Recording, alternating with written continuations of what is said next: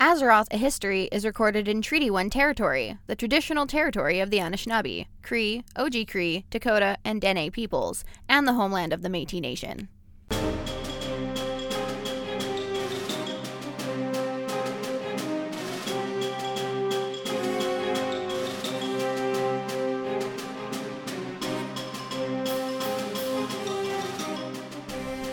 Welcome to Azeroth, a history, a look into the history of Azeroth and how it pertains to World of Warcraft today.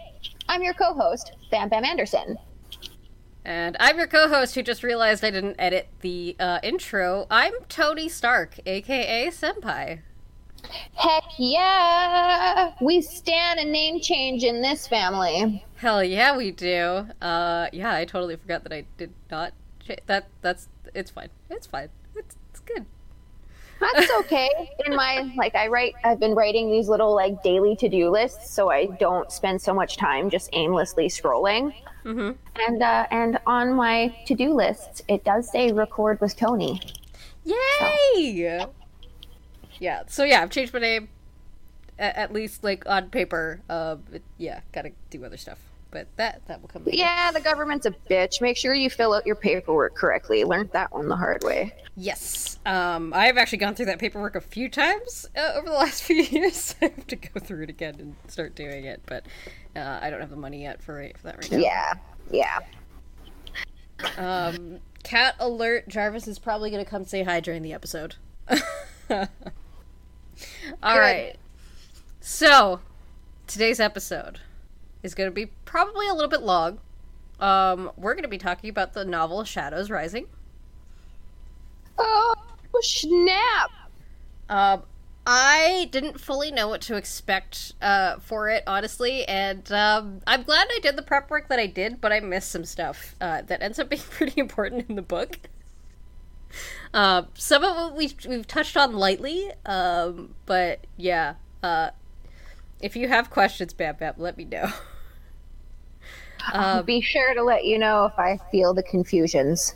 Absolutely. Um, so, first, quick spoiler warning. Uh, we are going into the novel Shadows Rising. So, if you haven't read it or listened to the audiobook and don't want to be spoiled, come back later. But it's also been out for like a month and a half at this point, so you should be okay.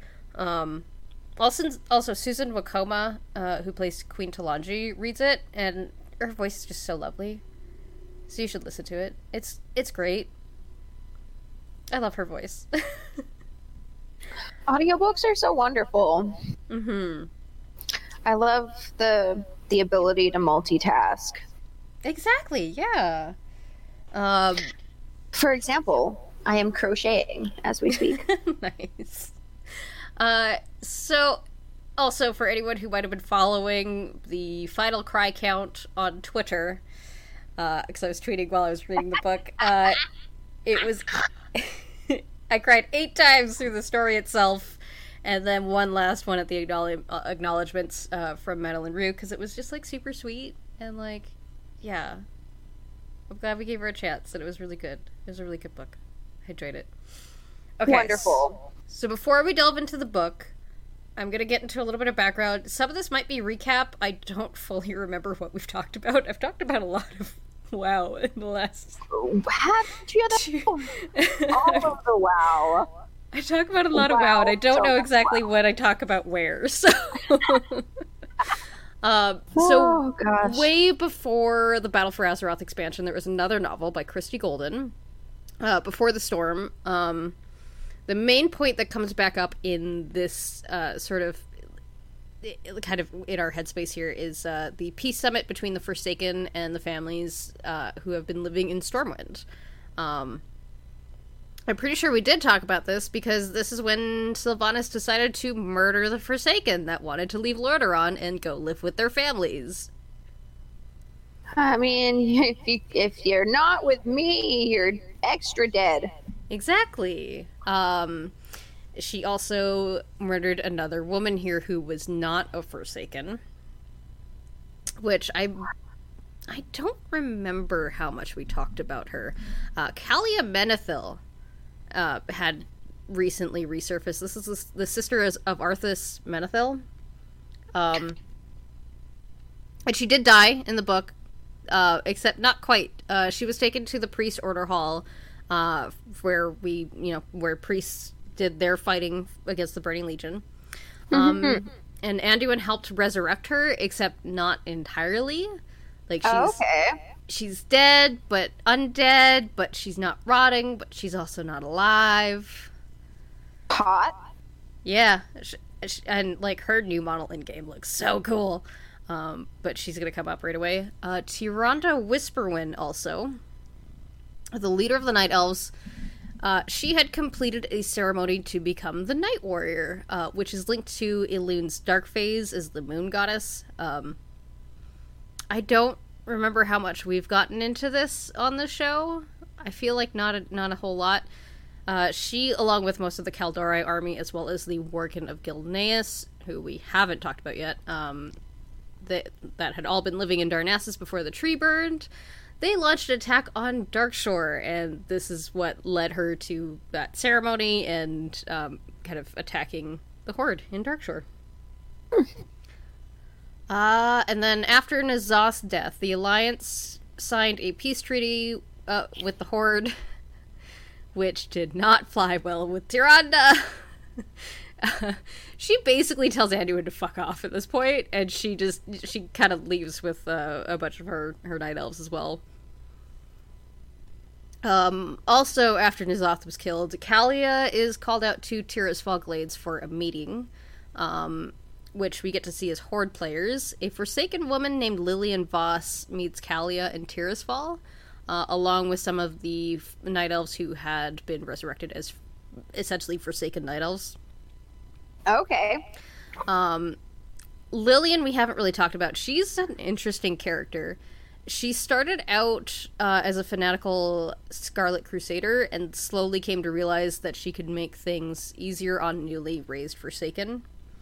After she kind of embraced her identity, it's it's she's got a really cool story. We got to talk about her at some point. Um, and she she kind of puts on a really good face of like for the horde, and it's it's it's pretty great. I don't know. I really like her. Um, and she's she's become sort of the interim leader of the Forsaken in the absence of uh, our lovely Banshee Queen. Wonderful. Take on that mantle, girl. Lead Yep. us all. She's doing good. Um, next one, I can't remember how much we talked about this young troll named Zakan. Um, he got the nickname Zappy Boy from the Battle for Azeroth trailer. Oh my god, yes. He's Yep. a Oh. real zappy boy. Oh, he's so great. Oh man. Okay.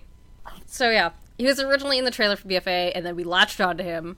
And then Blizzard had something in mind for him, and uh, he basically kind of becomes the reason that Varok Saurfang rebelled against Sylvanas in the first place. Oh shit. So that's really cool. Um, one of the night elves also that was raised during uh, kind of before the attack on Darkshore. Um, she was a follower of Maiev Shadowsong. She was a warden in life. Um, Sira Moonwarden. She kind of died believing that she'd been abandoned by not only her friend but her goddess, as well as pretty much everybody else around her. Oh, that's heartbreaking. Yeah, uh, she she's not at the meeting with Lillian and Kalia though. She's uh, we're gonna find out why in a bit, but yeah, she's not with the other Kaldorei, and yeah, she angry. um, all right, that's that's most of the backstory that I think that I needed for this, and now we're gonna get into the the, the actual book itself. Yes. So, last spoiler war- alert warning: if you don't want to get spoiled, Spoilers! Spoilers ahead. Yeah. Uh, if you don't want to get spoiled, leave now. Come back later. If not, um, if you're worried though about any kind of Shadowlands spoilers, the only like there's really nothing in this book that's really containing the Shadowlands itself. Um, so you're we're, we're pretty safe. And I'm avoiding anything that we that we uh, you know don't te- technically know yet at this point. So Wonderful. Even though we're recording the same day of Gamescom, we're fine. It's cool. Deep breaths. oh, okay. So I'm gonna gotta go chapter by chapter um, in this because I think it was the only way to really properly go through everything because everything kind of happens in pretty quick succession and some of it at the same time as other parts. Um, but I'm mostly going into the important bits of everything. Mostly, I, I have a few little asides here and there that are maybe not as important. Um, so starting with the prologue, we meet with Anduin and Matthias Shaw in Westfall. Um, and we get like a really, really good look at Anduin's mindset here. He's, uh, he's got so many worries going on. He's worried about what Sylvanas is up to. He's worried about you know taking care of his kingdom and everything. So it's it's really nice to see that kind of look in his in his head. Um, and then there's an explosion and a ruckus, and Anduin and Matthias kind of go find out what's going on, and they find what, what, what? Sorry. I just love the idea of like there was an explosion and a ruckus. Yes, Like an explosion seems like slightly more than a ruckus. S- small explosion and a ruckus that followed. I'm sorry. Continue. Okay. Ruckus away. So they go find out what's happening, and this drunk man has kind of blown a hole in someone's barn. Um, Oh shit. and uh, yeah, so the the guy whose barn has just been exploded. Uh, again, small explosion, not not like not like everything's not- ruined. So the the barn is not in smithereens. It's just got an extra hole in it now. Exactly. Yeah. Um, Gotcha. Uh, he definitely looks like the drunk man's father. Uh, so this drunk guy, Yago, uh, he's actually pretty pissed at Anduin, and tells him so, which which pisses off Shaw, which is great. Um, but Anduin sees where he's kind of been coming from, because Yago had been in Arathi when they had gone to meet the Forsaken, Okay. and uh, he blames Anduin for not having done more to save the people that Sylvanas killed, but specifically the man he loved. Aw. Yeah, that'll do that to somebody. I was gonna be like, why not just be mad at Sylvanas? She's the one who fucking killed the people. But I'm, love, love makes the heart a little funky. I mean, there definitely is like hatred for Sylvanas. Like that is absolutely that. Like that. That's not even contested at this point. But at the same time, he feels that Anduin could have done more eh, to save them. And so we kind of get like the first peek into Anduin's guilt that he's been feeling. Mm. Um, and uh, yeah, also that was the first cry. Apparently, I relate very strongly to people who have lost people. Who'd have thought? Who could have imagined? Um, so Alleria meets them there, and she kind of this poor drunk Yago. He he ends up basically trying to throw a punch at Anduin, and he falls face first in the dirt. Oh, fucking drunkers. Yeah. So she's like, "All right, well, he's still breathing. Um, gotta talk to you, King." so they kind of split off. Uh, and she does not have good news. She didn't. She has not found her sister, Huh? and Anduin's angry. He keeps thinking to the the the many who have been lost uh, against the Legion, as well as N'Zoth. Um, even if like the Legion is got like they, they've they've been defeated at this point. They've been dealt with. N'Zoth is gone. He's been dealt with. Um, but we can't bring one woman to justice for all that she's done. Yeah, it's it's it's heartbreaking. All right, the, the the issues of being a leader. hmm All of that shit's just on your shoulders. And he's 18.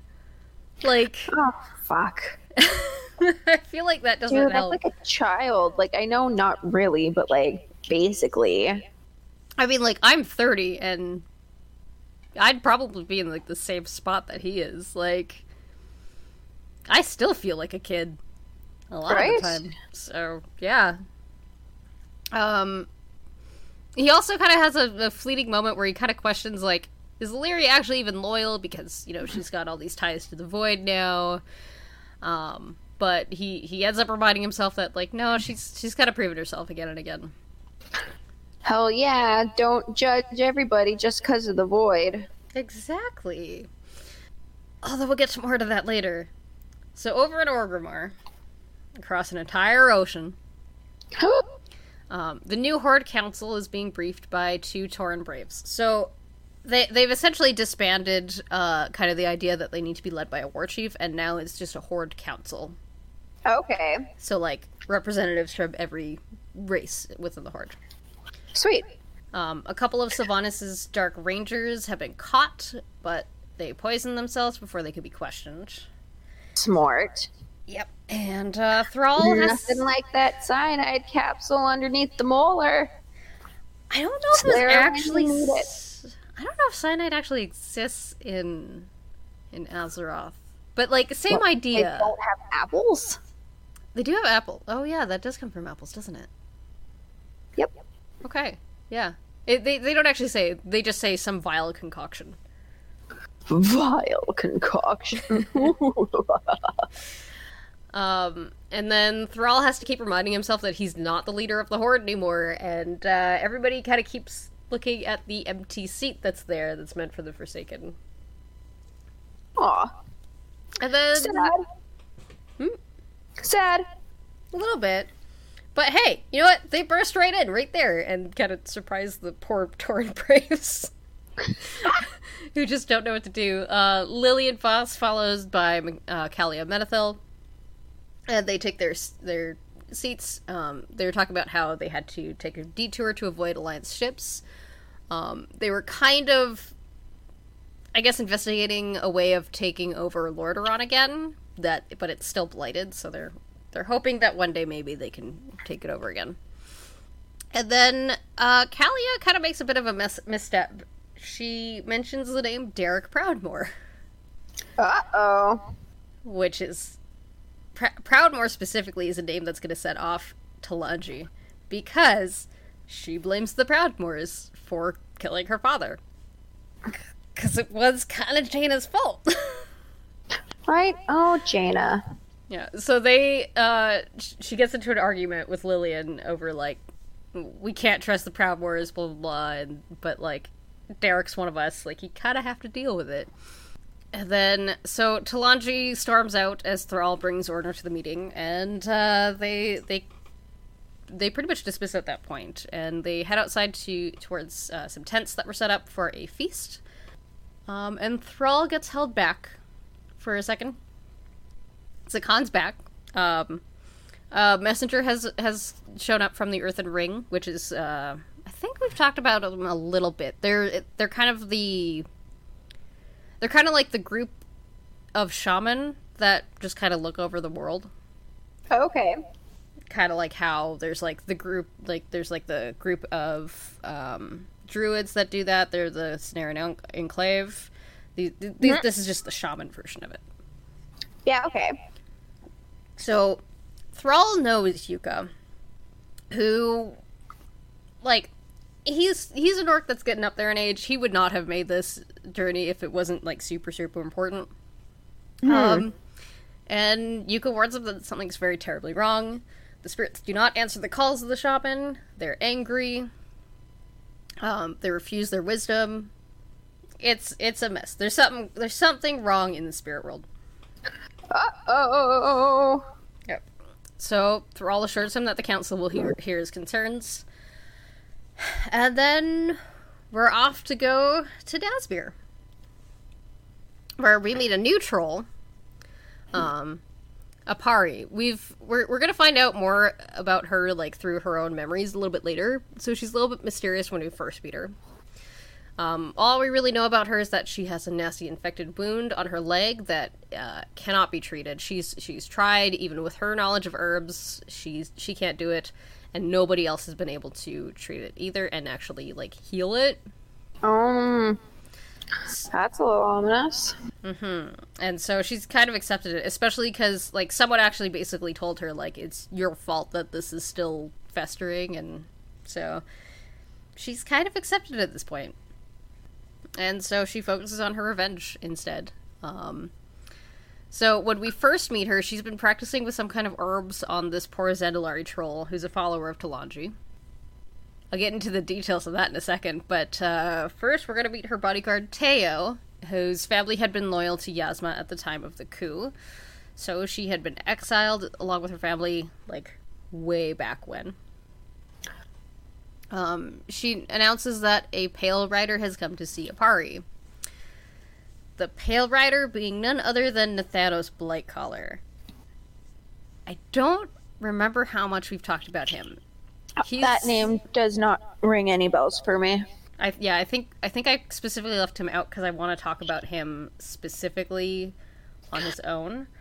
But he's he's big to the book. He's essentially Sylvanas' right hand man. Okay. Um, What was his name again?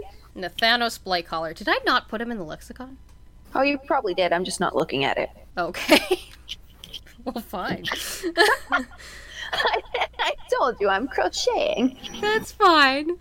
Um, so she's there along with, uh, or he's there rather, along with uh, Sira Moonwarden. So Apari tells him that the dead troll, like, whose body is basically being, like, ripped apart and melted by the poison that she's been using. Oof.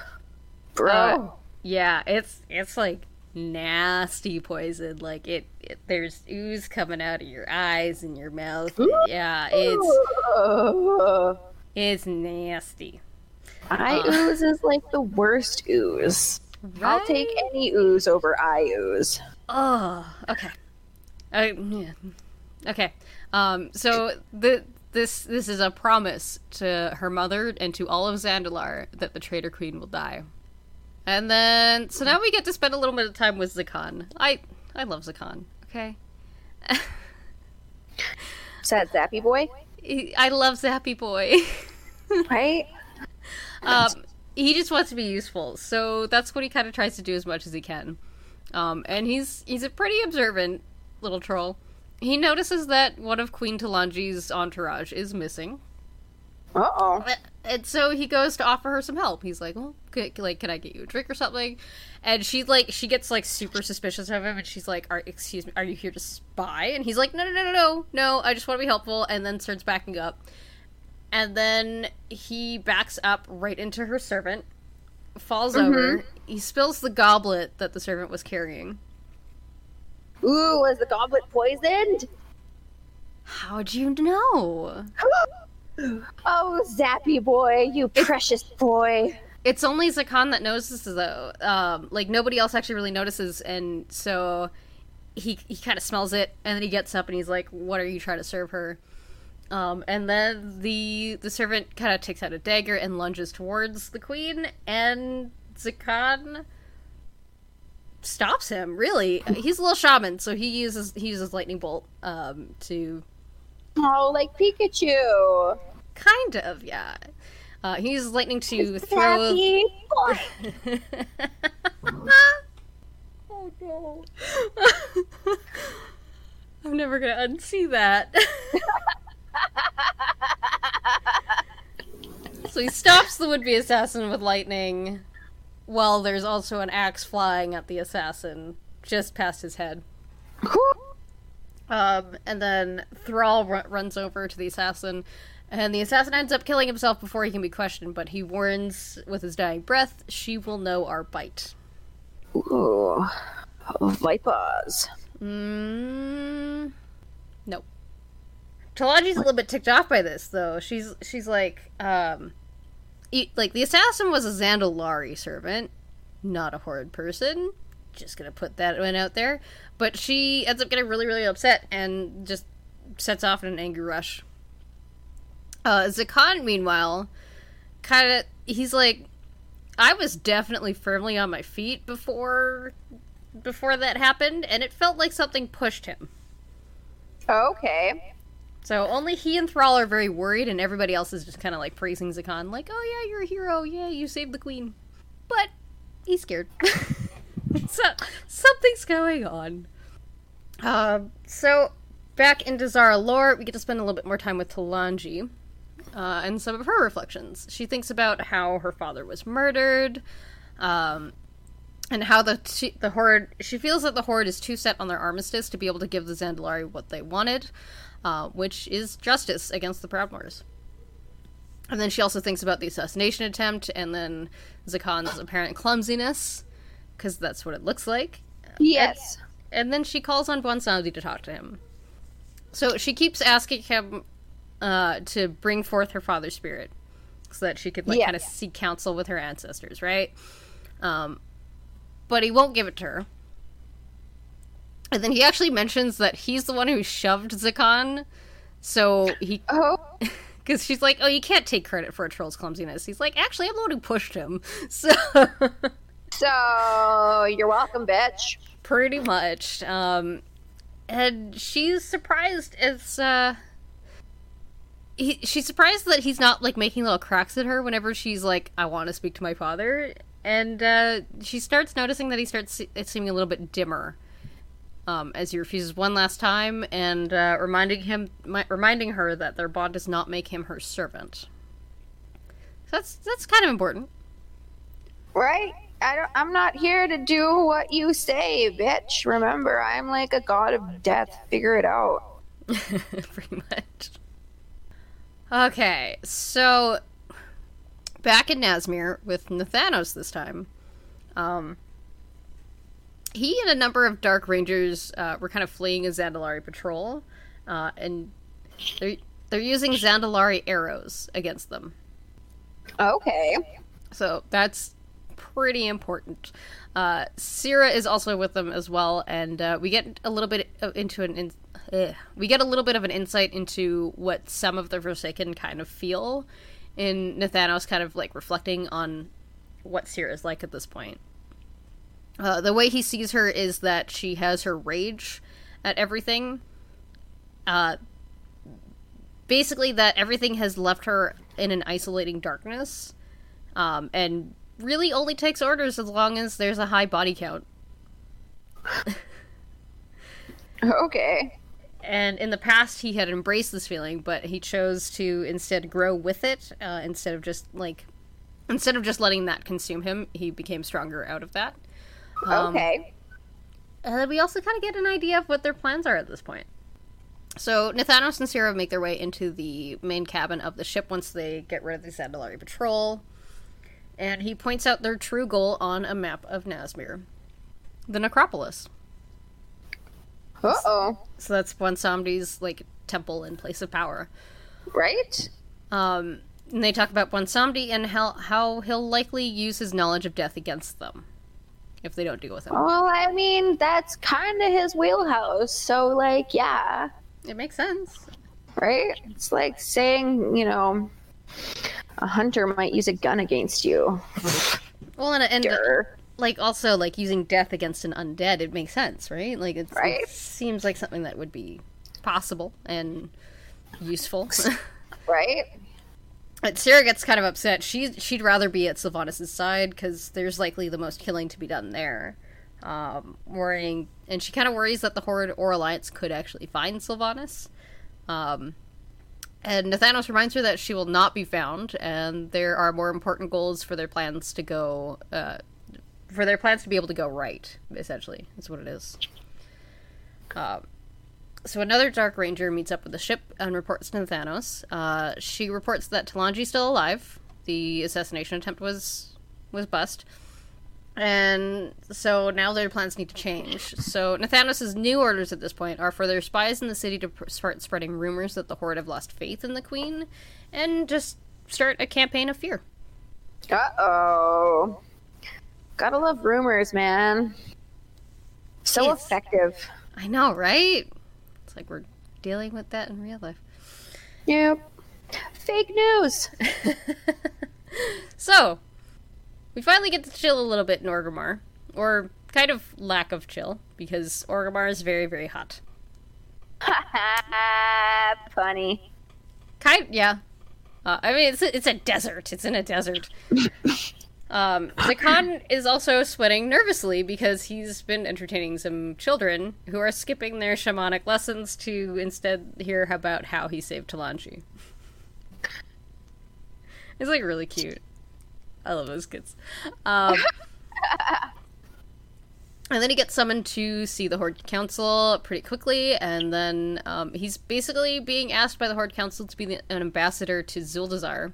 Um, kind of a bit as a spy, but also to make sure that the relations between Zandalari and the Horde remain okay. Okay. So before he can accept, he he's like, he, you know, he's thinking to himself um, very nervously, and he feels like a heavy hand on his shoulder with a very familiar presence. Um, and it's Varok Saurfang urging him to be strong and, you know, go forth, basically. Do the thing. Exactly. Um, so he accepts, and the council fl- uh, files out, leaving Zakan, Thrall, and Rokan in the hold. Um, and then Thrall explains that he has his own journey to go to on no- to, uh, to go on to Nordrassil to investigate the un- unrest in the spirit realm. And then Rokan also gives him a dagger. Rokan gives Thrall a dagger. Nope. Uh, sorry, Zakan a dagger. Gives Zakan a dagger. Uh, Rokan gives Zakan a dagger. Okay. Troll names, man. Right. Is it a special dagger? Is there any kind of information about it? It's, Or is it's, it just- it's basically just a way for him to be armed even if his energy's been spent. Okay, it's your Yeah. last line of defense if your majory fails or whatever. Majory Yeah. might not be the right word. No, well, well, I mean, it's still magic. So it kind of works in that way, but yeah, shamany powers. Mm. His zappy powers, if you will. His Pikachu-ness. Fuck. Okay, so back at Stormwind, um, Anduin speaks with Turalyon and Genn about their um, about some of the spies that have been found dead. Um, they've all been killed with Zandalari arrows, but not with Zandalari tactics. These Zandalari arrows, man. Do they are they starting an arms dealing business? No. The Dark Rangers have been using Zandalari arrows. Uh oh. because it's their it's their tactics. Um, and they speak about what they know about Zandalari and Horde relations, as well as they try to figure out if Sylvanas might actually be on, in Zandalar because she wants something there. And yeah, there's from what the Alliance knows, though, like Zandalar and the Horde are like buddy buddy, even though that's not really what's going on. Mm-hmm. Uh, but yeah. Anduin orders Turalyon to take Alleria to find Sylvanas, and he names him Lord Commander of the Alliance forces, and tells them to use whatever means they must. Oof. Those are some big words. Right? Things kind of get out of hand when you give people the leash. Yeah, we're gonna get to that in a sec. um, back in Dazar'alor, though, Talanji is meeting with her own advisors and listening to petitioners. Um, she finishes the last one as a young jungle troll arrives and is kind of very nearly killed by the crowd, being egged, egged on by shouted rumors that the Horde will not protect the Zandalari Queen. Or that they did not, rather. Um, so she stops them, because she recognizes him, but she didn't actually stay long enough to grab his name. Okay. So she's call- she calls him forward to introduce himself. Um, so being as inexperienced as he is, he kind of admits that he's a bit of a spy, not just an ambassador, but like Oh, jeez. like the entire point of this was that that was the idea that was gonna kind of like warm Talanji up to him was like he's inexperienced, so he's gonna kind of maybe admit that he's a bit of a spy, but he's also there for her. So then she kind of shows him around the palace, um, and then she's also kind of hoping that he's gonna give her some information that maybe he wasn't necessarily willing to give as well. Yeah. Um, again, so such an inexperienced spy. Right? I'll tell you I'm a spy. I'll let slip some of our secrets. You know, junior grade stuff. Exactly. Um, and then as as they kind of get to where her father was killed, um, she ends up talking about actually losing her father, and she kind of asks him like, "Are you even like, are you going to tell him about this?" And he's like, "No, your your grief is your own." Uh, but then he also talks about how he's lost two fathers, first his own, um, and then he tells her about Varok, which is like it's like it's it's such a sweet part of the book. And yes, I cried here. Number two, ding ding ding. I didn't actually write down exactly where I cried each time, but I was like, I remember the very first one. I remember this one. There's a few others that I'm like, oh yeah, I cried.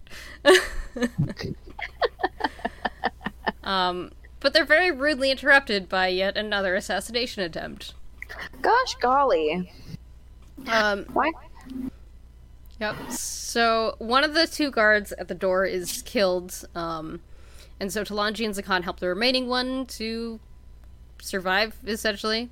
So one of the people attacking, or one of the trolls attacking the uh, palace at this point, a- ends up making it through to Talanji with a dagger, uh, pressed pressed to her throat, and mentions, yeah, uh, and mentions that the widow's bite is all around Talanji. Ooh, widow's bite, huh? Not vipers, but widows. Yeah, Like black widows? like spiders. Ooh, your favorite thing. Sure. Like but more specifically, we do you remember Yazma and Shadra? Spider people? Uh, well, Yazma's the one that um, took Shadra's essence to become a spider person thing. Mm, yeah. Yeah. Uh, but yeah, it's related to her. Uh, Well, shit. so Bon Bwonsamdi pops up in the room, basically just to scare the assassin, like kind of like pokes him on the shoulder and like scares him enough so that Zakan can, like um, can throw a dagger at the assassin and kill him. Well, good teamwork. Those two seem to me like the dream team when it comes to not killing the queen. Right? Um, Ooh, buddy cop poster with like, uh, oh god, I forget his name, but you want Bwonsamdi as like Ash and Zappy Boy as Pikachu. Yes, visual. it's, it's Detective Pikachu. Yeah, exactly, but with Bwonsamdi and Zappy Boy. oh my god. That'd be amazing. Cinematic gold. Yeah. Fan fiction writers of the multiverse, get hop to it, bro. onward and please send this to me because it sounds amazing um so the rest of the group uh, that is trying to kill Talanji this time, they once again are dead. Uh, they rush the guards' weapons in order to not survive. Like, Well, yeah, you know, that's like Assassin 101. If you fail, you die. Somebody's got to die. If it's not the person you're getting paid to kill, it's going to be you. that that's true. Um, but Talanji also recognizes that uh, Zakan is uh, like she was alone when her father died, but now she's been she's sitting there with an ally in Zakan. Aww. hmm Friendship. So now we get to spend some time with Zakan again, who he's waiting to be able to talk to the the council again. Um, and uh, Bwonsamdi comes to talk to him. So he holds up his dagger in I choose tribute. basically.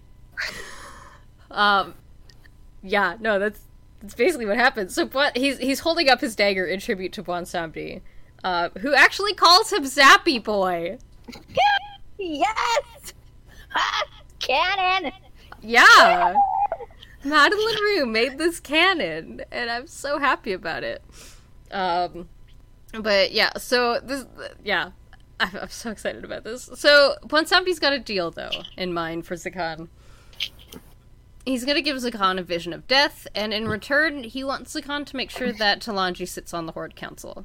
It's what's best for Zandalar, it's what's best for Bwonsamdi, and uh, it's kind of also why Zakan is here anyway. Win, win, win! Mm-hmm. So Zakan accepts. Uh, and then the vision that Bwonsamdi gives him is uh, it's a vision of Saurfang in whatever his afterlife is. And he's reunited with his wife and son. And It's like kind of super touching. Aw. Pretty sure I cried there. Ding, ding, ding. Uh, so we're off to the Arathi Highlands. uh, where Alleria has is uh, chasing Sylvanas through the woods. Uh, the shadows are pressing in, and Sylvanas seems to kind of best her and brings forth uh, Alleria's son Arator and Turalyon, her husband. Um, and they end up being consumed by shadows, their bodies being reduced to dust, and she wakes with a scream from her nightmare. Still in a still in a saddle and marching through the highlands with Turalyon at her side. Well, shit. Yeah, terrifying nightmares. Uh, so they're met by a couple of scouts who reported a small encampment nearby, mostly women and, and children. Um, but Alleria urged them forward. Uh, basically, the idea that they're going to strike swiftly in case there could be a Dark Ranger or maybe even Sylvanas present.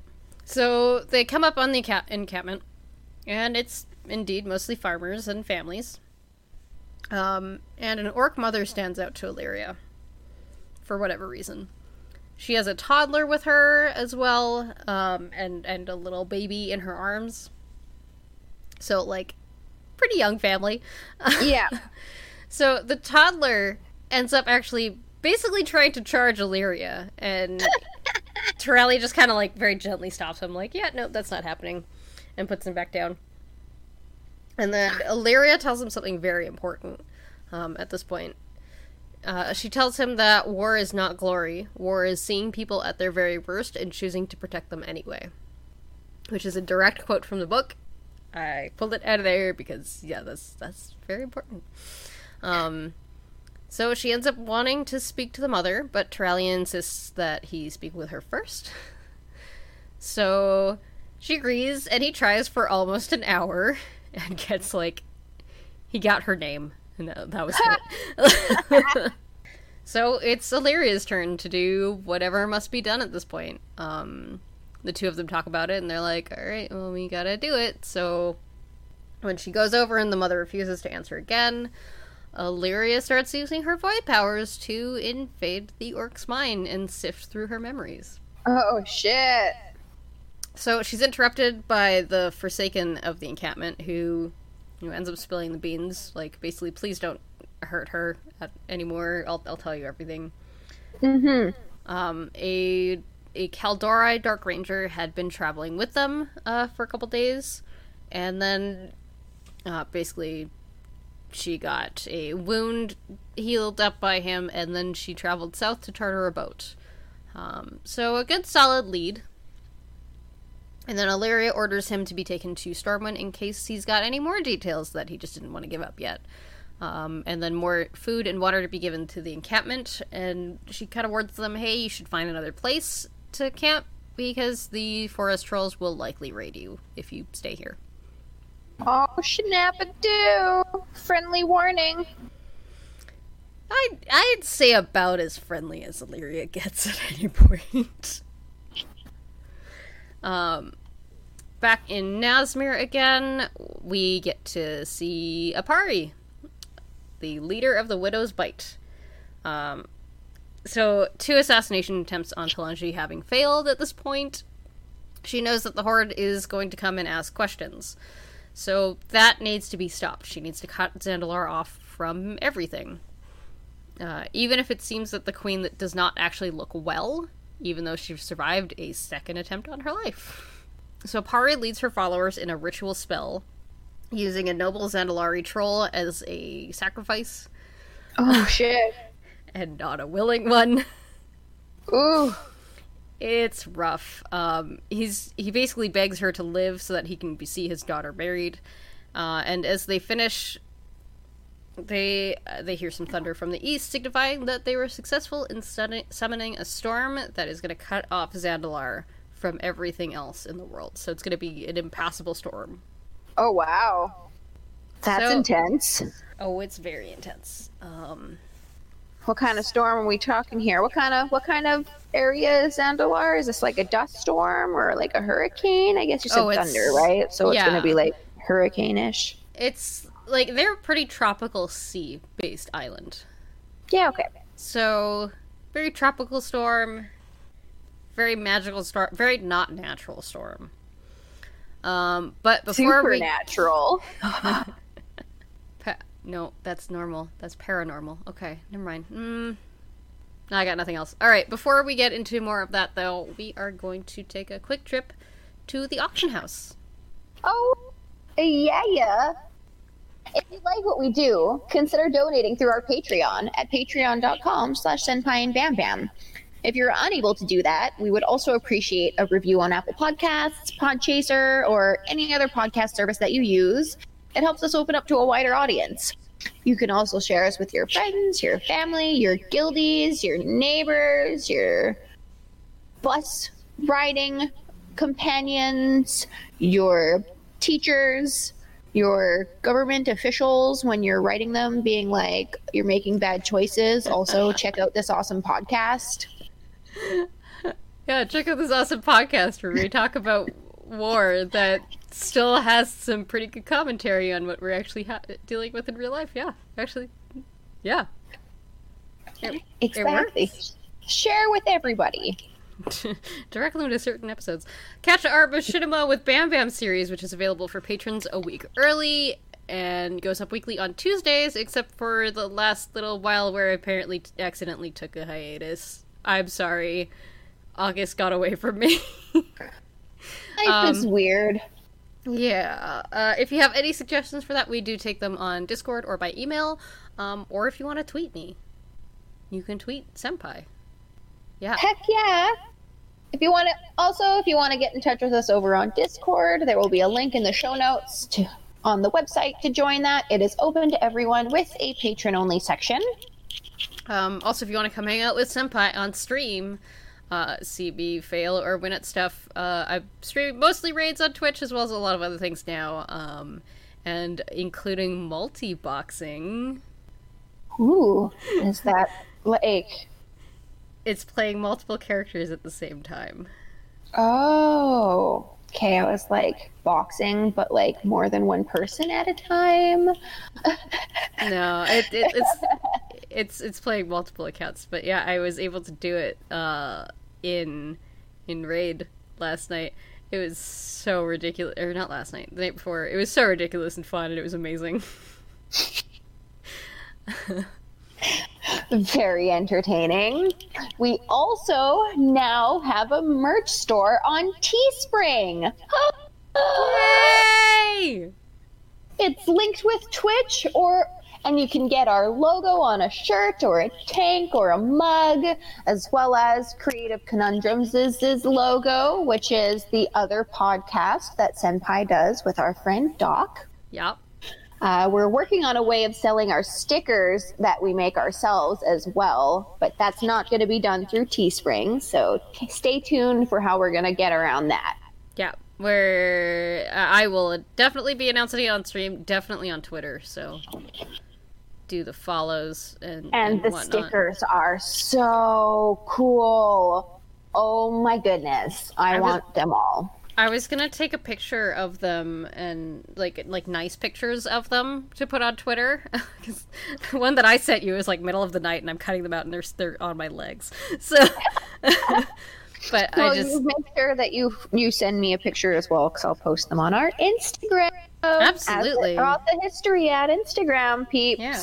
So yeah, everything will be announced everywhere, uh, and probably also Discord. So yeah, just Stay Yeah. tuned, folks. Things are happening. we'll be there. Um, but yeah, I forgot to do that yesterday, and I was uh, I, I should spend some time and do that today. I think. back to the novel. So back in the Arathi Highlands, um, Jaina uh, has been sent by Anduin to. Uh, they haven't heard from Alleria Turalyon in a few days, and he's getting a little worried. So she goes to collect some information. And as she arrives, she sees Trallion holding a man down with golden chains, while oh shit. yeah, uh, while Alleria prods his mind with void magic, and it, like You know, like the holding him down with gold chains sounded like a little rapey, and then like probing his mind just brought it there, it's it's it it literally is torture. right? Like, my goodness.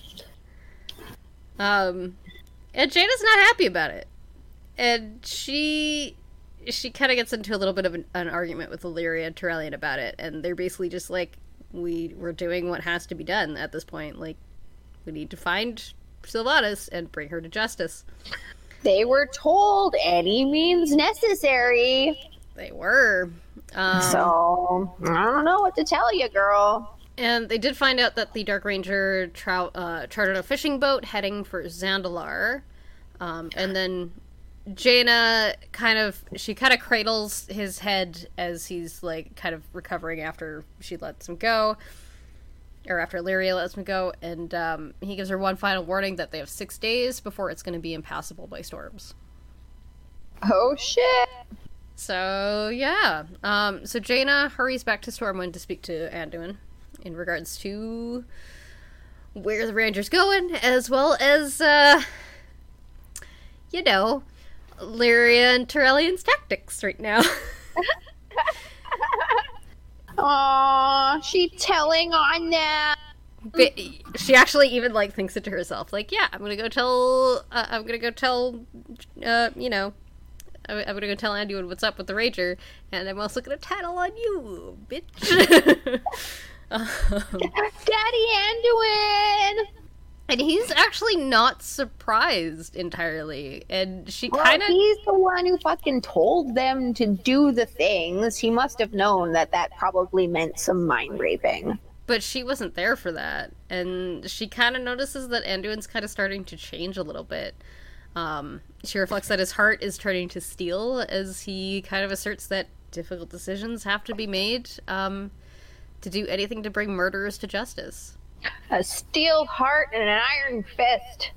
pretty much um, and she's kind of a little bit like she's really not happy about this like you know the son of her friend is going down this pretty dark path but she reminds him that clarity and time will shape the final story um, and that kind of reminds him that sh- he's she's she'd know uh, and then she leaves the room Mic drop. yeah. Um. Oh, my favorite part of the book. All right, we're aboard the Bold Arva, which is F- Flynn Fairwind's pride and joy. So Flynn Fairwind is a Kultiran um, former pirate who he's basically now turned to working for Stormwind. Because basically everybody has at this point. Um, and so, yeah, he's sailing the seas and he's kind of blathering on quite drunkenly to Matthias Shaw, who keeps trying to ignore him. it's so cute. Oh god, I've definitely been around drunk people like that. Right?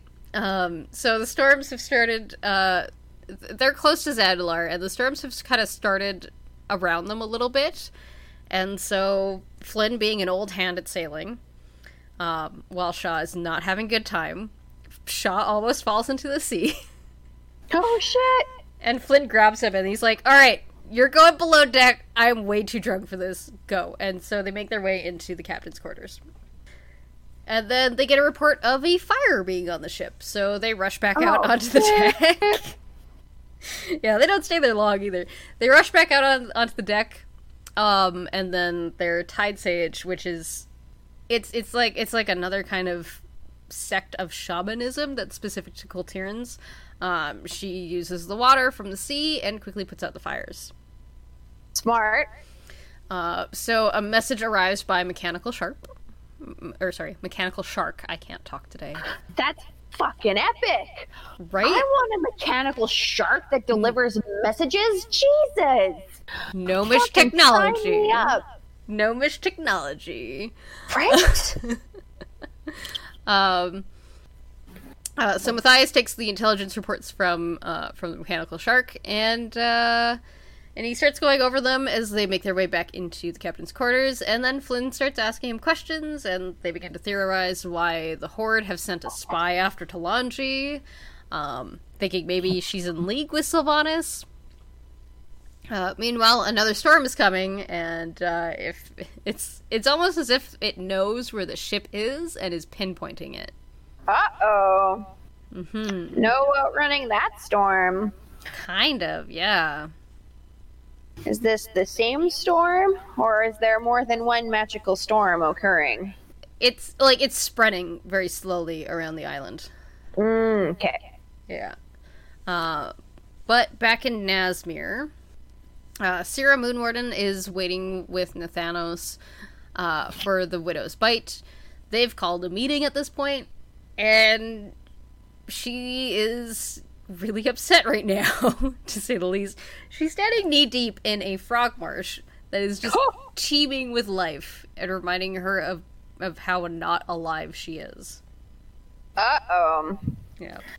Nothing like a bunch of frogs to make you question your own existence. Well, and like not to mention like everything around her is alive except for Nathanos and her. And she doesn't like that. She doesn't like that fact that she's not alive anymore. So, uh, um, the widow's bite shows up. Apari refuses the gold and jewelry that Nathanos offers, um, and she demands much more, something much more dear as payment. Ooh. Yeah.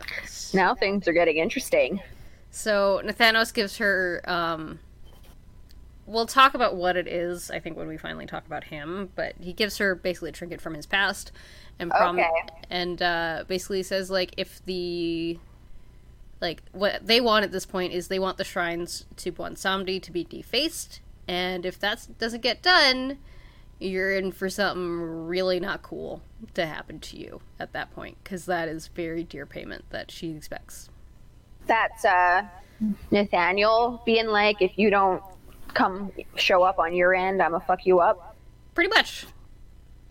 And uh What's her? I mean, he's a man of his word. I'll give him that.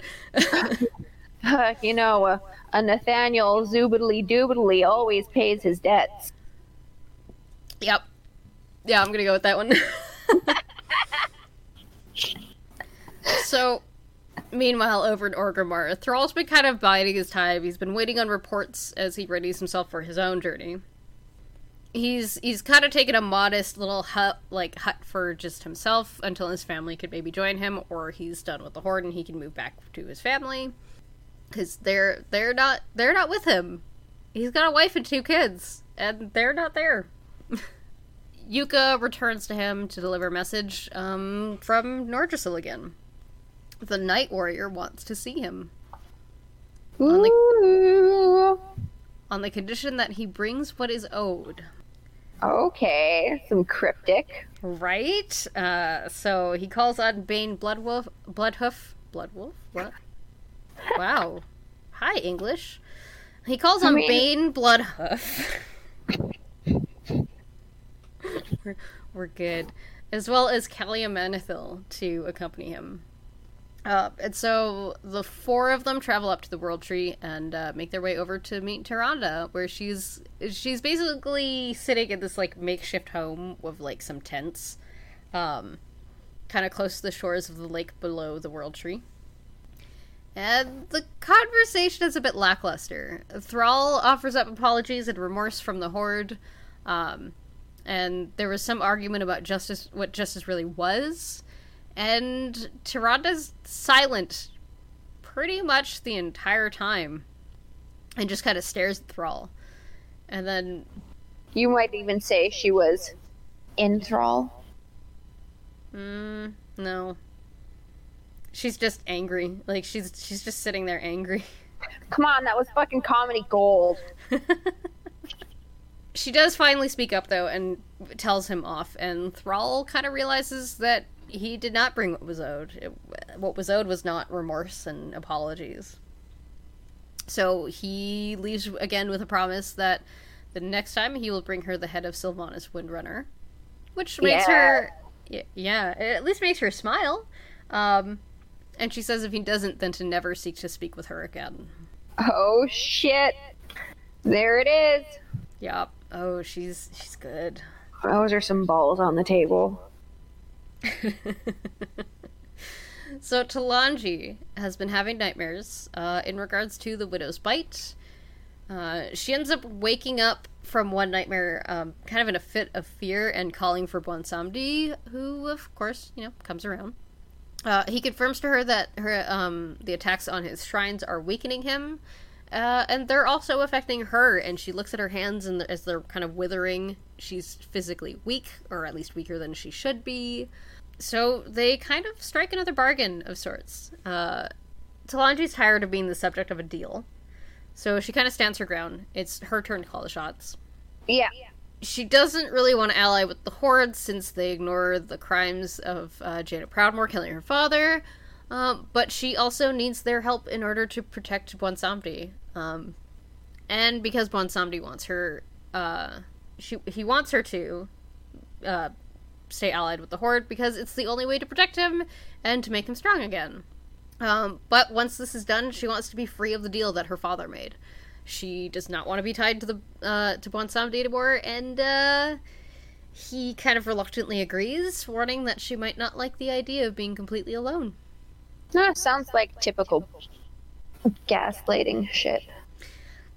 It's more that like he can lend her his power, Mm. Yeah, okay.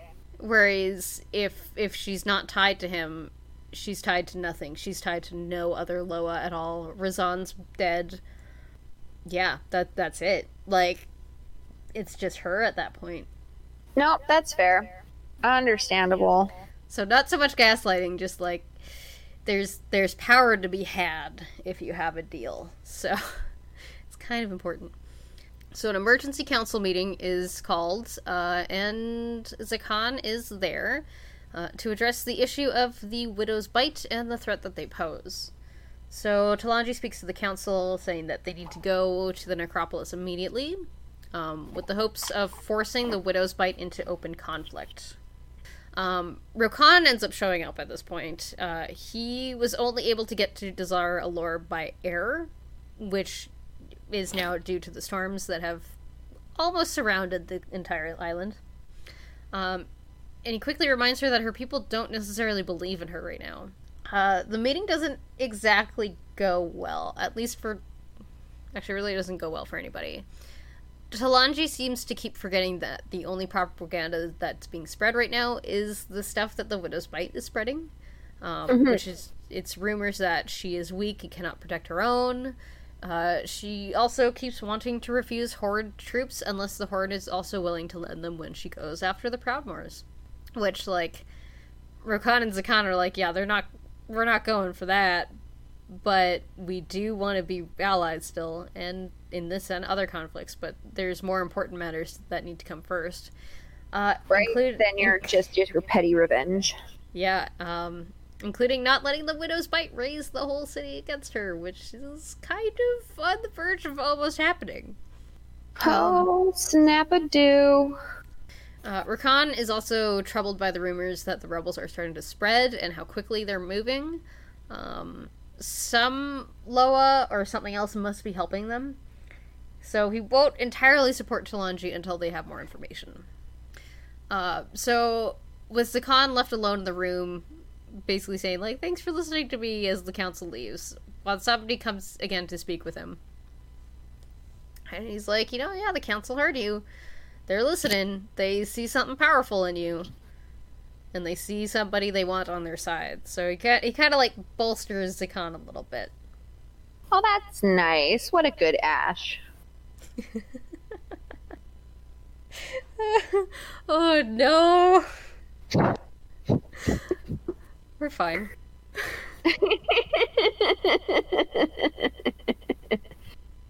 So off the coast of Nazmir again, um, on the bold Arva.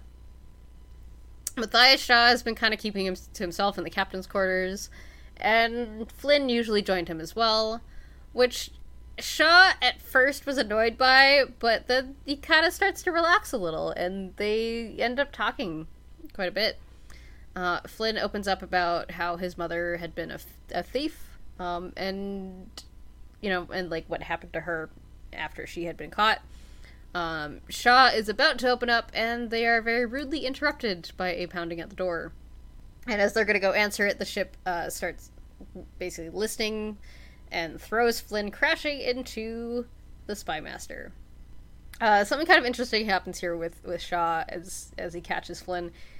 He notices the, how Flynn smells of soap and salt and whiskey, and he he notices the warmth of the man's coat. Yeah, Sounds sexy. right. It's like, mm, you smell good and you're warm. Mm, I like that. Exactly. Like that's it's the kind of thing that you notice when you start falling in love with somebody. Oh, you smell like whiskey and regret. Uh, I don't know if Flynn ever smells like regret. He's he's, he's an openly bisexual pirate, and that and, that and that is confirmed by the devs. Yes. Come at me. So, Flynn starts barking orders as yet another storm starts overtaking the ship, um, and it's time to make landfall and as quickly as they can. And then the ship hits a sandbar. Oh no. Uh, so most of the crew being stuck at the bottom of a flight of stairs in like a ball of human yarn. Um, Shaw and Flynn finally get themselves free and they make their way onto land, um, where there's a look. Uh, one of the lookouts from the ship sees some onlookers from the tree line. Some trolls were watching them as Shaw makes his way over to like uh, kind of a pretty fresh campsite that they had had, and the trolls are wearing black and white uh, with a design like spiders. Okay. I wonder who they are. I wonder. So Shaw digs around the campfire and he finds some pages and some arrows with modified Zandalari fletchings.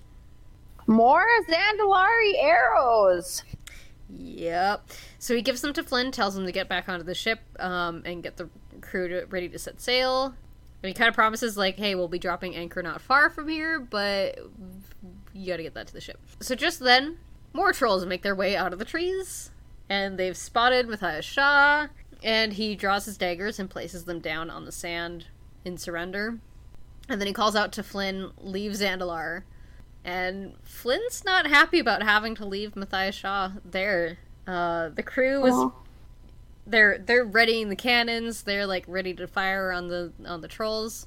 Uh, but Shaw surrendered, and so Flynn orders them back out to sea. So the the trolls that came out of the trees, they're not the same ones that they had seen before with the black and the white clothes. Okay. Different trolls. They are rest. They are Rastari enforcers. So they're they've got the the gold of the of the royal family on them. Mm. So yeah. So in Proudmoore Keep, J- Jaina feels a little bit trapped. So she's back at home, which is nice, but her mother insisted that they be gracious hosts to Alleria, Windrunner, and Turalyon, and she insisted on a big meal. Well, yeah. If you're gonna host, you gotta feed them. right? Especially when you're like a noble family, it makes sense. Exactly. You gotta show off that wealth. Otherwise, people are gonna be like, "Are they not actually wealthy?" God forbid. And Jane is like, I just want to fucking get to dessert so I can go and plan more shit. like, that's it. oh, let's skip to the cake and GTFO. exactly. And it, like, she's also like really not happy with Alleria still at this point. So like, there's there's a lot of tension here. Um, and then they're interrupted by a guard making his way into the room, who gets pushed aside by another man, yelling, "They took him!" Uh oh, who took Yeah. who? So Flynn makes his way there and he, he like kind of throws all of the notes that Shaw had just grabbed uh, from the campsite onto the table and starts shoveling food in his mouth. um, he keeps telling them, or he starts telling them how they sailed as fast as they could and uh, what Shaw found. Um, so Turalyon recognizes the arrow fletchings as the same ones that killed the Alliance spies. So then Flynn shoves the notes at Alleria, who recognizes the language on them as Thalassian. It's the High Elf language, which I guess is now Blood Elf language. And it's proof that the Dark Rangers are on Zandalar and working with the rebels. So Alleria and Turalyon draw the conclusion that Sylvanas was in Zandalar. Uh, but Jaina knew of Bane's report that there was no knowledge of the Banshee Queen on the island, and so she kind of stops them before they can just, you know, set off right away. Mm-hmm. She reminds them of the treaty that's been signed, and she's like, you know what? Let me try one last thing, and if that fails, then we'll do things your way. And they agree. So, back in Orgrimmar, though, uh, Thrall gets back from the World Tree, and he's basically ambushed by another fellow council member. I think I forgot to put him in your lexicon shit. Uh, the Pandaren leader of the Horde, Ji. Firepaw, kind of ambushes him with a letter from Jaina to the Horde Council, uh, with a small section of the note being just for Thrall. And he's like, This is an attempt to manipulate me with your friendship, thanks. And it works. she asks Thrall to meet uh, with herself and Anduin in regards to the Dark Rangers being in Zandalar, and many of the other council members have their doubts, but Thrall and Ji kind of calmed most of their worries. Uh, they they all agree to send Thrall and Ji to meet with Jaina uh, in the hopes of uh, kind of learning more about the Dark Rangers, kind of what they know, um, and possibly even more clues to Sylvanas' whereabouts. Um, and so they're sent off to a ship that, like, there's like a shipwreck that's just kind of floating off the coast of Zandalar, and far enough out to not be affected by the storms, but still where they can actually see the, the actual storms surrounding the island at this point. Mm-hmm. Uh, so Jaina and Anduin arrive a little bit later, and Jaina hands over one of the arrows as well as the notes to Thrall, and uh, they discuss how no one in the Horde would be w- willing to hide and help Sylvanas at this point. There's no love for her left in the Horde. Just Yeah. hatred. Well, I mean, yeah, bitch done did said the horde is nothing. Yeah. to which I'm like, excuse me? right? Like, come again? Do you want to throw down? Because I will throw down. so Jaina and Anduin kind of hear about Talanji's refusal to ask for help, um, and Jaina kind of understands why the queen is too proud to accept it, and it's because of Thrall's friendship with her. Like, it makes sense. You know, why does she want help from somebody who's friends with my enemy? Like, that's that's that's not cool.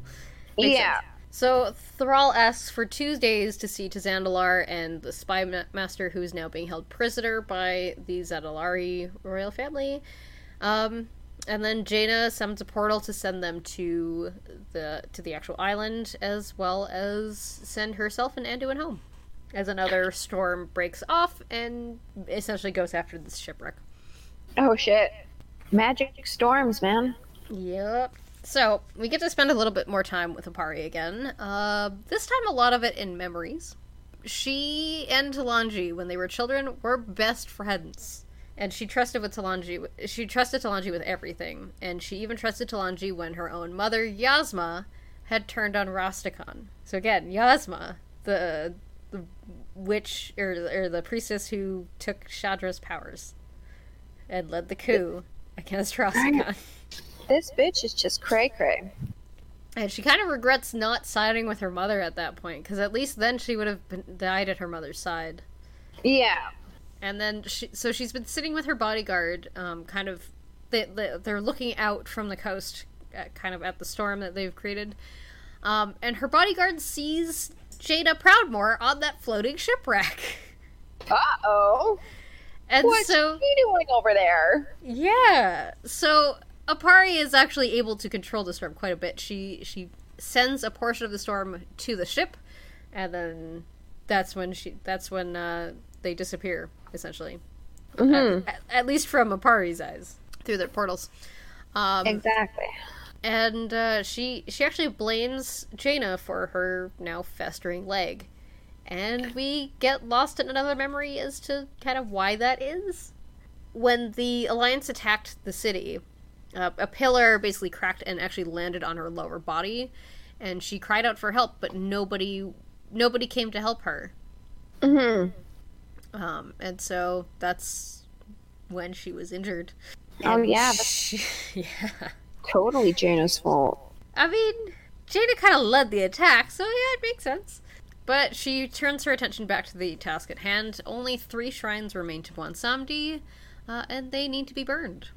Yep. Burn them to the ground. Fuck you, Bomb Somebody. Not actually. I, I mean, we don't believe that, but that's basically what Apari and the Widow's Bite are all about. Yeah. So Thrall and Ji spill out onto the plaza, uh, close to the docks of Dazar'alor, and they set on heading up the Pinkamid that we all know and love. Commit. it's it's what everyone calls it. Guessing it's a pink pyramid. It's a pink pyramid, yeah. Yep. So Ji has noticed six trolls following them with white paint on their faces. Uh oh.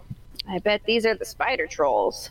Mm-hmm. So they're attacked out in the open by these rebels. Uh, they handle the fight pretty well, and then Rokhan, as well as a couple of Rastari enforcers, make their way over to see what all the commotion is.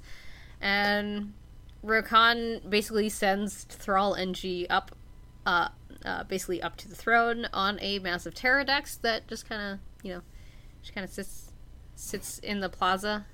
She's the Sky Queen. I really like this pterrordax. She's really cool. but Thrall and Ji hop on her, and they fly up the rest of the way to see the Queen. Uh, Talanji's not exactly happy to see them, to say the least. They've come unannounced. She she basically assumes that they're spies. Um, Yeah. But Thrall kind of tells her what's what's been going on. He tells her about the Dark Rangers working with the Zandalari rebels, um, and everything kind of starts clicking into place for her. That's why they hadn't been able to stop the insurrection. That's why they kind of seem to be everywhere and nowhere all at the same time. And so she orders some of her forces out to protect the remaining shrines of Bwonsamdi.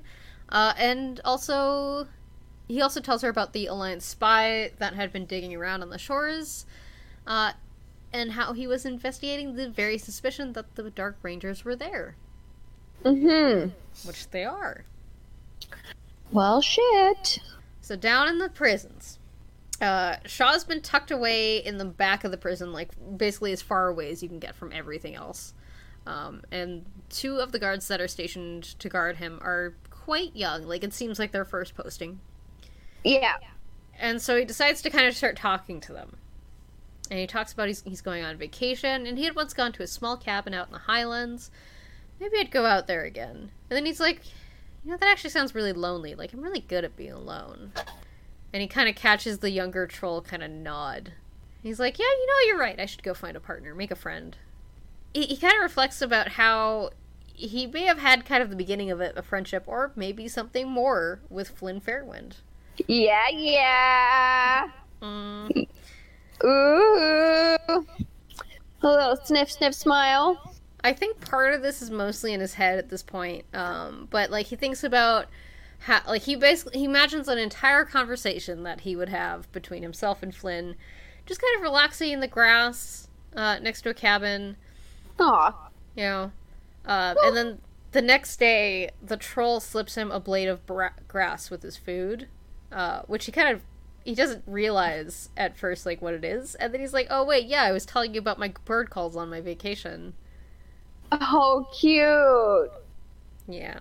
The people who can whistle with grass. That's always so cool. I used to be able to. I wonder if I can still. I mean, that would involve you going outside. Yeah. Without a, without a mask. Oh, that's scary. Okay. No, no, you just go and get the grass and then bring it back inside. I have to go pretty far for grass. There's not a lot of grass around me. I know, right? Downtown, man. It's the worst. yeah. All right. So, Zakan leads a small group of soldiers to one of the shrines. Um, it's close to some tar pits in Nazmir. That detail's important. Um, they get closer to the shrine, and they see the rebels gathered around the shrine, as well as the Dark Rangers with them, including Nathanos. Ooh. And then they notice something else and are horrified. Something is squirming on top of the shrine. Two Oh ch- no. two children tied together, you know, their feet bound, everything. And it's it's very clearly bait. yeah. Ugh, it's it's awful. So the soldiers make their way in. The rebels are dealt with quickly enough. Uh, the Dark Rangers not so much. Um, Zakan ends up falling into uh, one of the tar pits, uh, but he's not he's not giving up on saving the children. He uses some of his shamanic powers. He summons some wind to carry them over to him over the tar. Um, and then some of the torches are getting closer to the actual tar pit. Ah! So he starts retreating with the children as they kind of uh, getting close to the tar, and he uses wind again to carry them over to the soldiers that he was traveling with. Um, and just as they're kind of reaching out to him with a dinosaur bone to like basically as a last lifeline, Mm-hmm. um, the fire on the tar overtakes him. Sappy boy. Yep. So Oh. Zakan experiences death at this point. Um, he and many other trolls are being dragged down into this never ending pit uh, where something evil stirs. And he hears all these voices around him calling for healers, uh, but he also hears another voice saying that only he can help the boy now. And what whatever's like deep and down in this pit, it's noticed Zakan. Very specific, very specifically Zakan, and it grabs him and it starts pulling him down faster. and then something else grabs him and starts pulling him up, up and towards oh the light man. and so and it pull and um, finally whatever is deep down in the pit lets him go and he's pulled up and he's alive again on Azeroth. Holy shit monkeys. Yep. Bwonsamdi has saved him from death. Um, Oh, though what he's though he's been burned pretty bad at this point. Uh, Bwonsamdi, his form is also very thin at this point. Uh, it it took a good amount of energy to actually save Zakan in the first place. Um, and he tells Zakan and Talanji that what he's seen is the Maw, and everything is going there, no matter what their deeds are in life at this point. It's supposed There to be ain't no heaven and hell. There's just the void. Well, it's the it's Maw. supposed to be where the most evil of everything goes, right? But right now something's not working and everything's going going there. Woo. Um, and it's it's part of why they need to stop the rebels. Uh, it's part of why they need to stop Lake Holler. All of it. Um, hmm It's also why there's unrest in the spirit realm, and it's taking almost everything out of Bwonsamdi, uh, uh, Bwonsamdi to actually save trolls from the Maw and bring them to his own plane. Wow. Um, and whatever is actually calling the shots on that, it wants all other obstacles out of the way, including him, everything. So something's going on. Oh, gosh.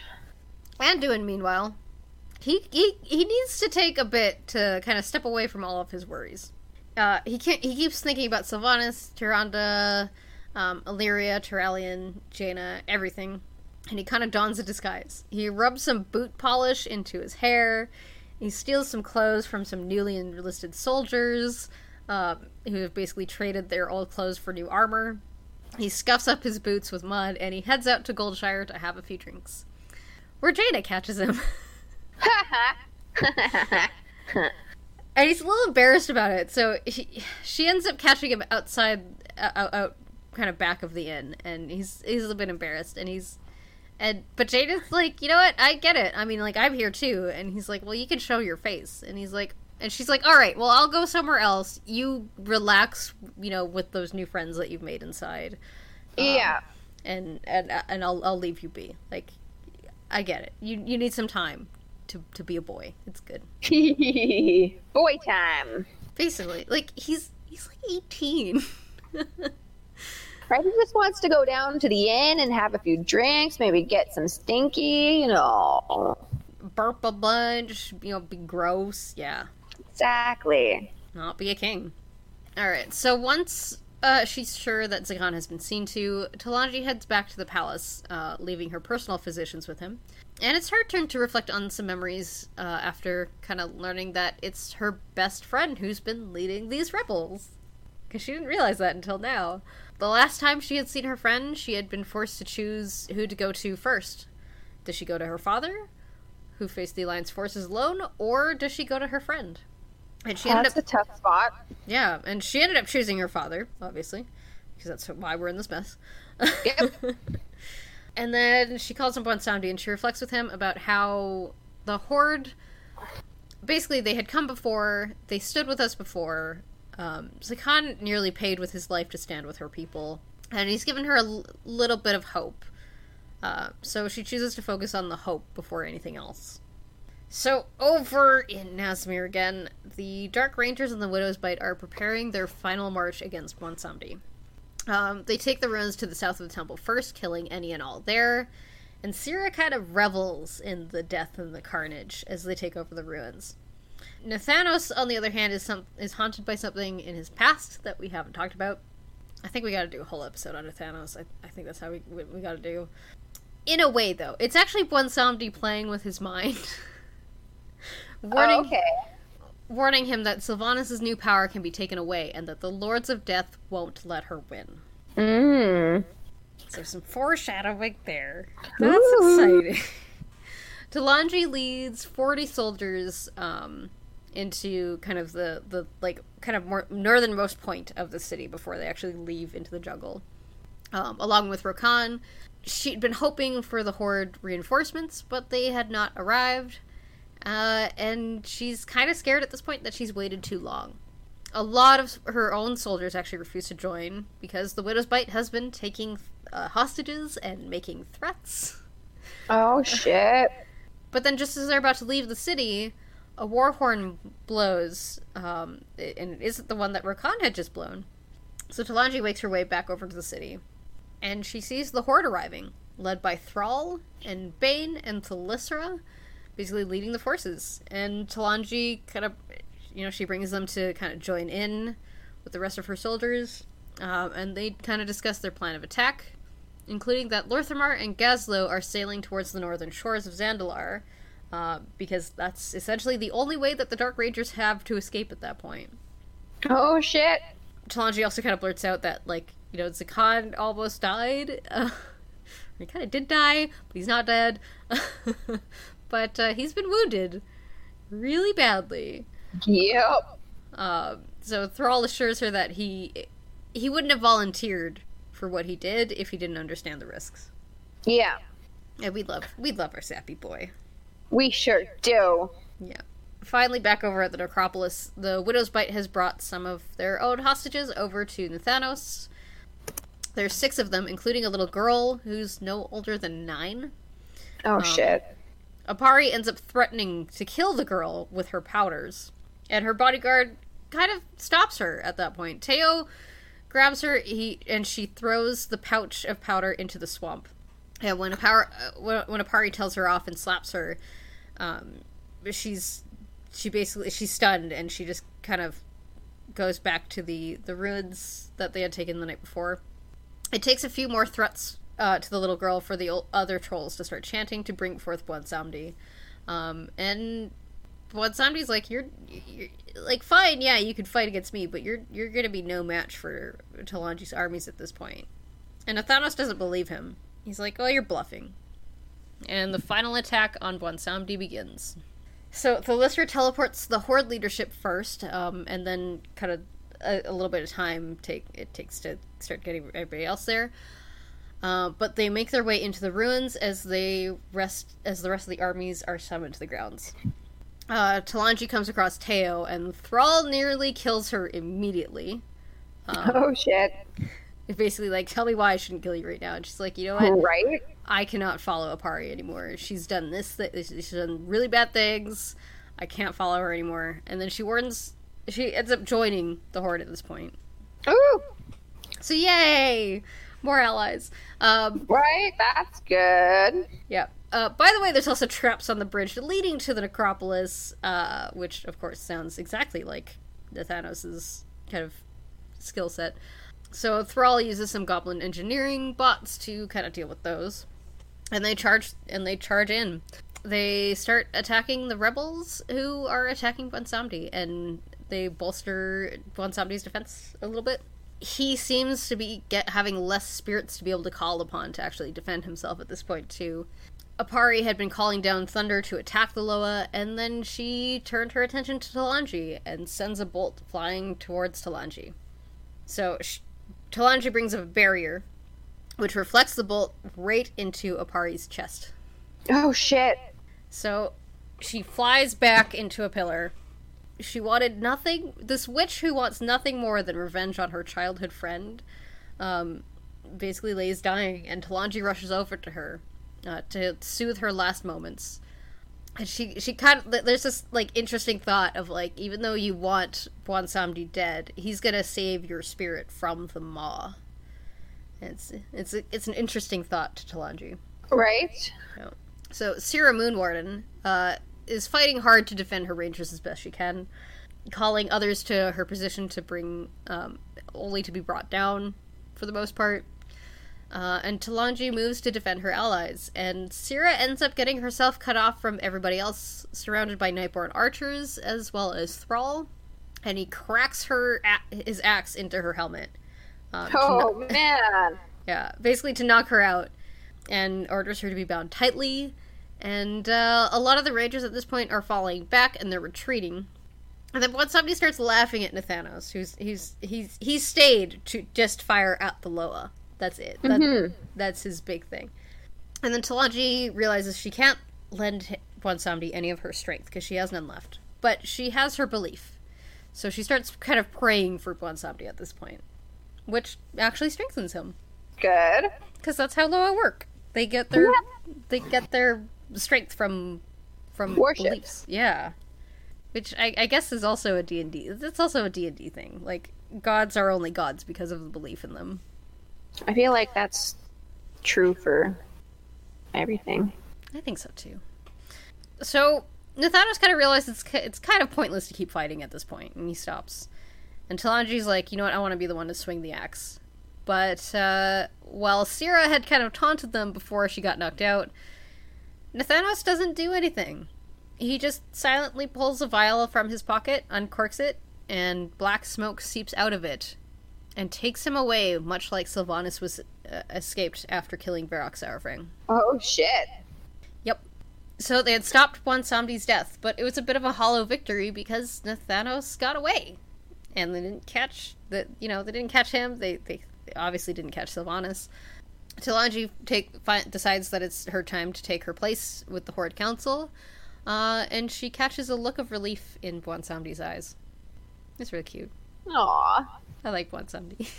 Oh, little moment. So Mathias has been released um, at this point. He's helping to sail a Zandalari ship that took um, to take him home to Stormwind. The storm surrounding Zandalar had been had, had cleared up at this point because you know the person controlling them is now dead. He's been given one gift from the Horde as well before setting sail, and it needed to be delivered exactly to exactly who Thrall instructed, um, in exactly the way that he instructed. So they get to Stormwind Harbor, and Anduin, Flynn, and Jaina are there to greet them. And then before before Shaw could be like, okay, yeah, come see this, you know, gift that Thrall has given me, um, Flynn throws himself at Shaw, saying how he had sailed like a madman because I had to get you back. Aw. Yeah. Cute. Canon relationships. I mean, sure, they don't have the talk in the book, but you know what? They are a canon relationship. That was confirmed by Madeleine Roux. That was confirmed by Debs. I'm so happy. Woohoo! Hey. Queer representation. Yeah. Oh, I'm so happy about it. But yeah, oh, it's so cute. So Shaw brings them down into the hold of the the. Oh, sorry. Before we actually even get there, because they do have a little bit of a conversation before they get to have the talk. He pushes the blade of grass into the pirate's hand, and is like, "You know what? Meet me at an inn later in the city later. Uh, I I have a conversation that I need to have with you." Mhm. And Flynn's like, all right. so then, uh, so he leads Anduin and the others down into the hold of the ship, uh, where Sira Moonwarden is bound and gagged. Well, do? Yeah, so Anduin quickly questions her about the whereabouts of Sylvanas, and she doesn't give him any answers, but a small wisp of purple magic travels down his arm as he regards her. And it startles him, and then he looks over at Jaina, who looks positively fearful. So something's up there. Something that we Right. haven't something that something that we haven't specifically talked about. It's mostly an in-game mechanic kind of thing, but priests can call on both the light and the void. That's Okay. why sha- that's why shadow priests exist. Mm-hmm. Um, and so Jaina is scared about that, to say the least. Uh, but yeah, that's I think that's something that we're gonna have to talk about in, an, in another episode about priests. So Tyrande finally answers a summons from Anduin at this point. She's coming to collect her gift from Stormwind because uh, basically he sent the letter that Thrall uh, had sent specifically for her. Mm-hmm. And Thrall realizes that, like, this isn't what's owed, but I'm hoping it's a start. Yeah. And so Tyrande goes to the stockades in Stormwind. This is it's it's kind of ironic to me. Sira kind of tries to appeal in some way uh, for some sort of sense of compassion from the Night Warrior, which is like, I'm sorry, you've been reveling in death and carnage, and you're gonna ask for compassion. Really? Okay. Right? That just seems like some garbage. Settle the fuck down there, bud. Basically, the only way that she's been able to feel anything is when she's killing at this point. So Tyrande threatened her a few times, and Sira's like, she's she's sure that Tyrande doesn't have it in her to kill uh, the warden, and then Tyrande cuts her throat just a little bit, just enough to serve as a warning, like kind of like a paper cut right across Yeah. the throat. And uh, Tyrande's like, yeah, I do have it in me, and that should scare all of us Right? which scares me. Fuck. uh, so Talanji sees the Horde armies back through portals to Orgrimmar uh, from the docks of Zandalar. Zakan among them, and he's very bandaged and hurt. Aww. And Talanji asks how she could ever possibly thank him, and he's like, with a kiss, and he's like, "Wait, that's not a good idea. I'm still crispy under here. Maybe, maybe next time." oh gosh, oh Zappy boy. I love Zakan. Uh, so she promises that when she meets again, um, she's gonna bring her physicians with him in case he tries any heroics next time. and then she also sends Teo, who's gonna be her her new ambassador to the Horde. Basically, like she'll join them when Zandalar is a little bit stronger. So when she's kind of restored some of some of her uh, her her nation's strength at this point. yeah. Um, she starts making her way up to the palace again from the bazaar, and uh, a little girl stops her um, and gives her flower, and she asks her not to make them all worship Bwonsamdi, because the little girl likes Gonk. And Talanji's like, Of course, you can pray to Gonk. That's fine. I'm not going to make you pray to Bwonsamdi, but all of the Loa um, are needed to, to help us survive. They'll all be whispering to me, and they'll all be invi- advising me. It's really cute so she finally gets up to her room you know after the after a long day. And Bwonsamdi surprises her from the balcony and she tells him that he's still going to be the loa of kings but all the loa are crucial to the survival of zandalar not just him. Yeah. and so she kind of amends their deal at this point. She's still going to remain tied to him but yeah she needs everyone he has to kind of re- relinquish a little bit of power. And he kind of warns her that she's going to be tested and soon, and that scares her. And he's he says it should. Oh shit. What's gonna happen next? I don't know. Uh, but he's got one more thing to say, and even if she's exhausted, she's gonna like this. He's brought forth the spirit of Rastakhan. Uh, while they talk, though, her spirits, her father's spirit wavers a little bit, and Bwonsamdi explains that the other side is a little bit predictable of late, so you know, say what you gotta do fast. Yeah. Uh, and it, it's likely something to do with the presence that notices a con and everything else. oh shit. Uh, so that's the end of the book in terms of chapters, at least. Uh, the epilogue is is kind of mostly it's it's the part where um, Sylvanas has ripped apart the Helm of Domination. Okay. And that's where the epilogue of the book ends. It does, however, continue a little bit past that trailer uh, because Nathanos arrives in the Black Swirl and he's still gripping the vial. Um, And she asks him to tell her of his victory. Except that that's not what happened. And she's not happy, Yeah. to say the least.